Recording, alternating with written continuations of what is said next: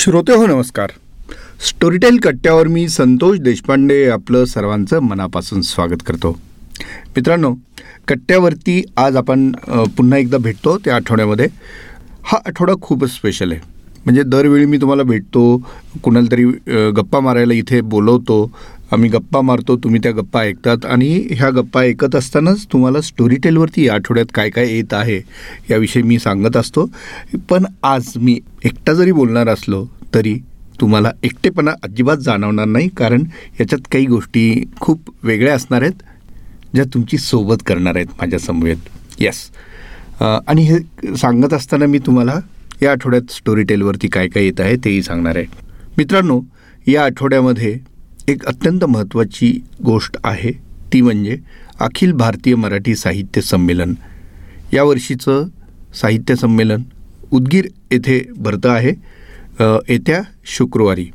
त्यामुळे या साहित्य संमेलनातील कार्यक्रमांचा तुम्ही जरूर आस्वाद घ्यावा.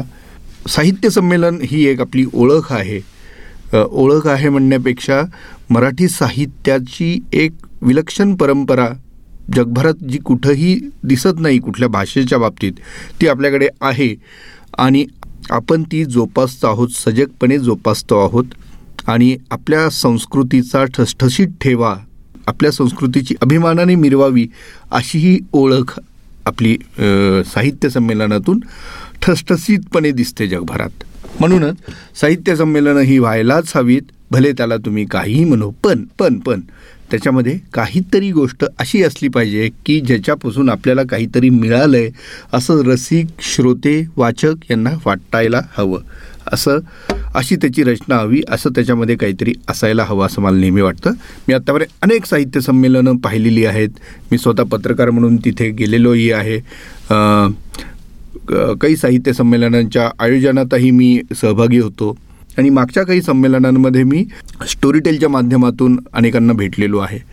आणि मला तेव्हा असं जाणवलं की वाचन पुस्तक पुस्तक संस्कृती वाचन संस्कृती श्रवण संस्कृती याच्यातून जो पगडा समाज मनावरती आहे याच्या याच्यातनं जो काही पगडा समाज मनावरती बसलेला आहे तो सहजासहजी पुसला जाणारा नाही आहे त्यामुळे मराठी साहित्य संमेलनांमध्ये अशा कार्यक्रमांची रे जितकी रेलचेल असेल तितका त्याला प्रतिसादही उत्तम असेल.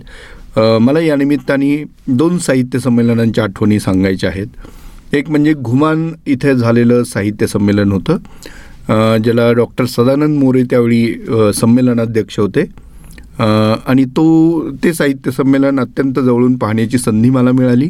गुमांचं उदाहरण मी याच्यासाठी देतो आहे की महाराष्ट्राबाहेर झालेलं खूप दूर म्हणजे अगदीच सीमावरती सीमावर्ती भागात आहे किंवा अगदीच बेळगाव साईडला आहे असं नाही. पण महाराष्ट्राबाहेर खूप दूर झालेलं हे साहित्य संमेलन आहे. एका अत्यंत वेगळ्या वातावरणात झालेलं आहे. पण त्याचा कनेक्ट महाराष्ट्राशी थेट होता कारण ती संत नामदेवांची भूमी होती घुमान तर महाराष्ट्राला जोडणारा धागा म्हणजे संत नामदेव महाराष्ट्र पंजाबला जोडणारा धागा म्हणजे संत नामदेव आणि तिथं झालेलं हे अद्भुत साहित्य संमेलन तिथं त्याला मिळालेला उत्तम प्रतिसाद हे सगळं दृश्य आज माझ्या डोळ्यापुढे तरळत आहे. त्यानंतर याच्या आधीचं साहित्य संमेलन जे जानेवारी महिन्यातच नाशिकला भरलं होतं.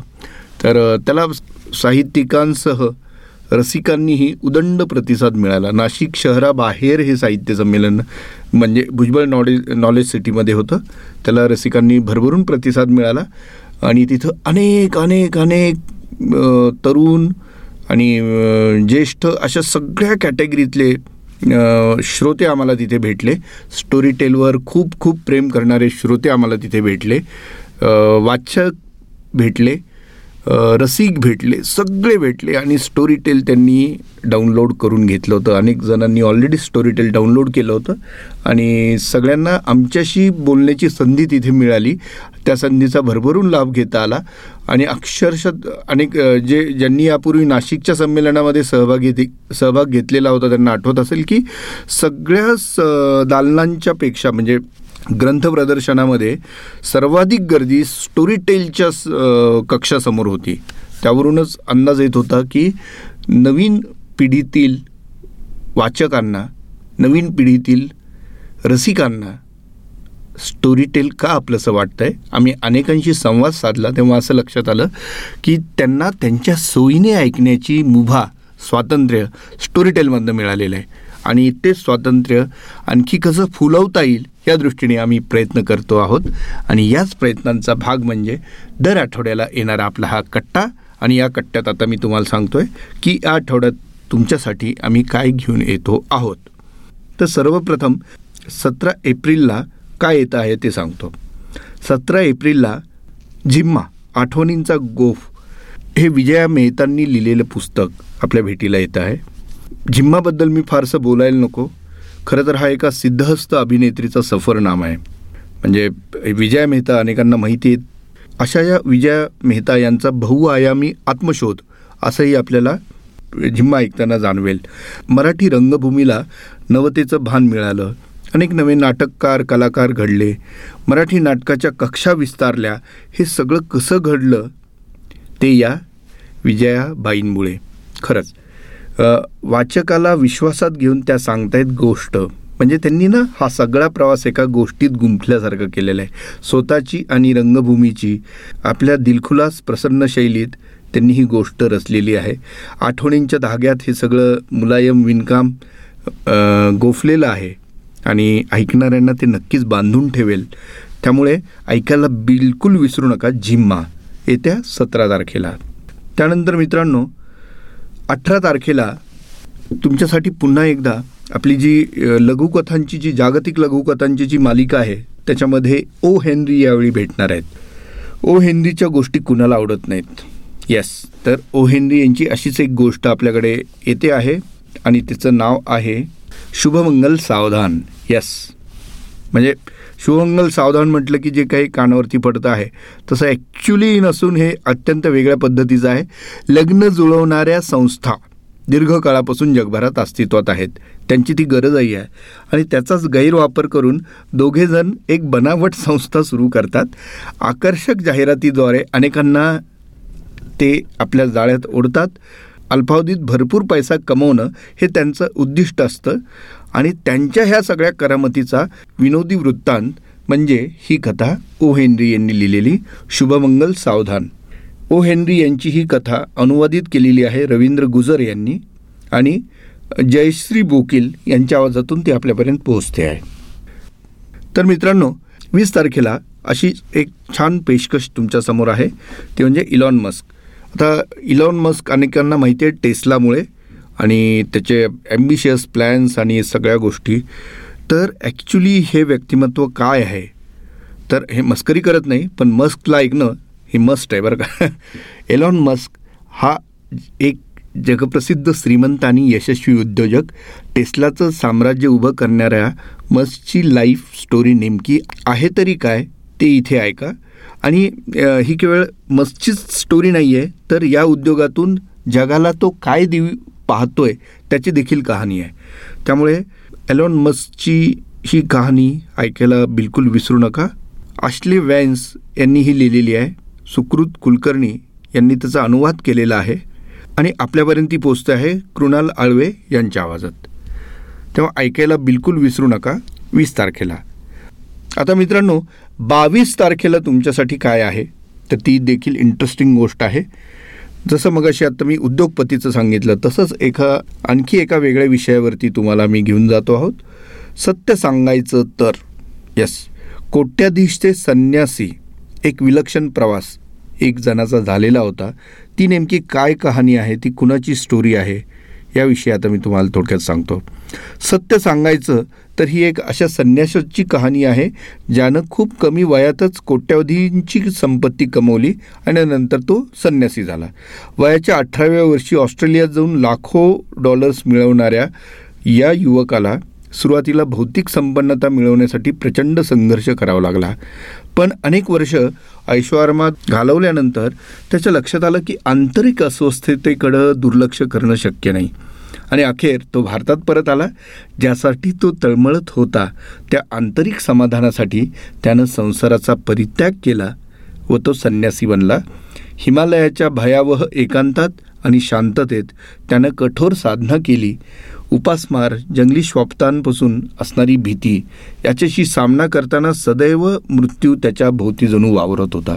सरतेशेवटी त्याची सावधाना सफल झाली. नेमकं हे काय घडलं? कसं झालं?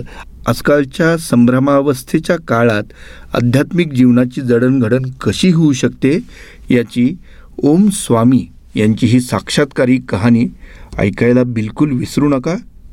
बावीस तारखेला. ओम स्वामी यांची ही कथा तुम्हाला ऐकायला मिळणार आहे. सौरभ गोगटे यांच्या आवाजात आणि ह्या मूळ इंग्रजी पुस्तकाचा मराठीत अनुवाद केलेला आहे हेमलता अंतरकर यांनी. आता मित्रांनो तेवीस एप्रिल रोजी तुमच्यासाठी काय आहे?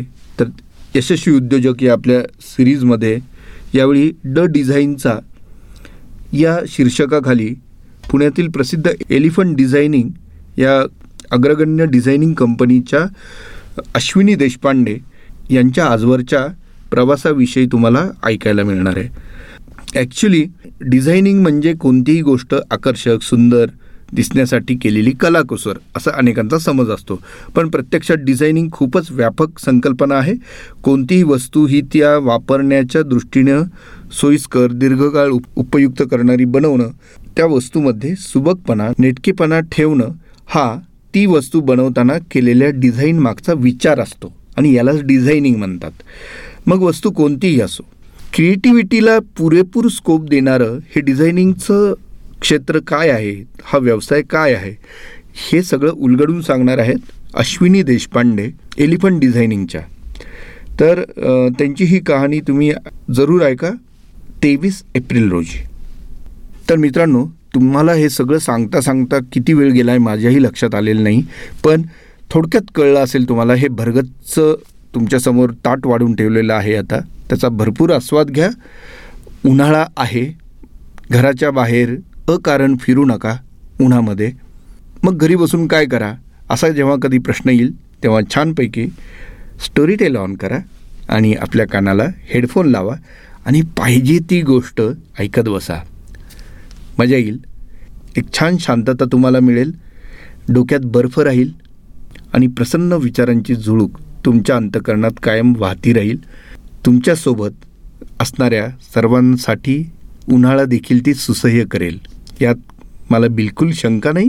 तेव्हा ऐकत रहा स्टोरीटेल भेटूया पुढच्या आठवड्यात. धन्यवाद.